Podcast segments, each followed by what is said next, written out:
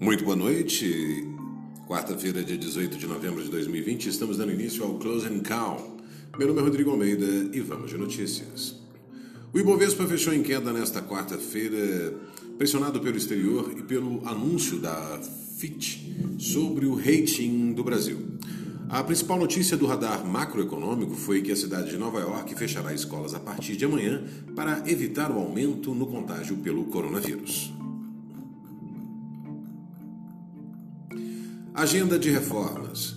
O mercado monitora a possível retomada da votação no Congresso após as eleições de domingo, embora as reformas de maio de maior peso devam ficar para após o segundo turno ou 2021.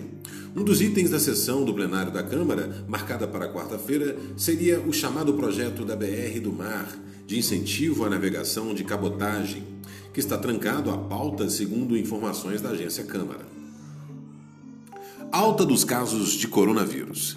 Em entrevista a uma rádio de Pernambuco, o governador de São Paulo, João Dória, informou que o Instituto Butantan deve receber o primeiro lote da vacina Coronavac, produzida em parceria com o laboratório chinês Sinovac, na próxima quinta-feira, um dia antes do prazo previsto. Radar Corporativo. Os acionistas da empresa de tecnologia Lynx aprovaram na segunda-feira, por maioria qualificada, a venda da companhia para Stone. Essas foram as notícias do Close Call. Muito obrigado pela audiência. Encontro todos vocês amanhã. Tenham todos um excelente dia e até lá.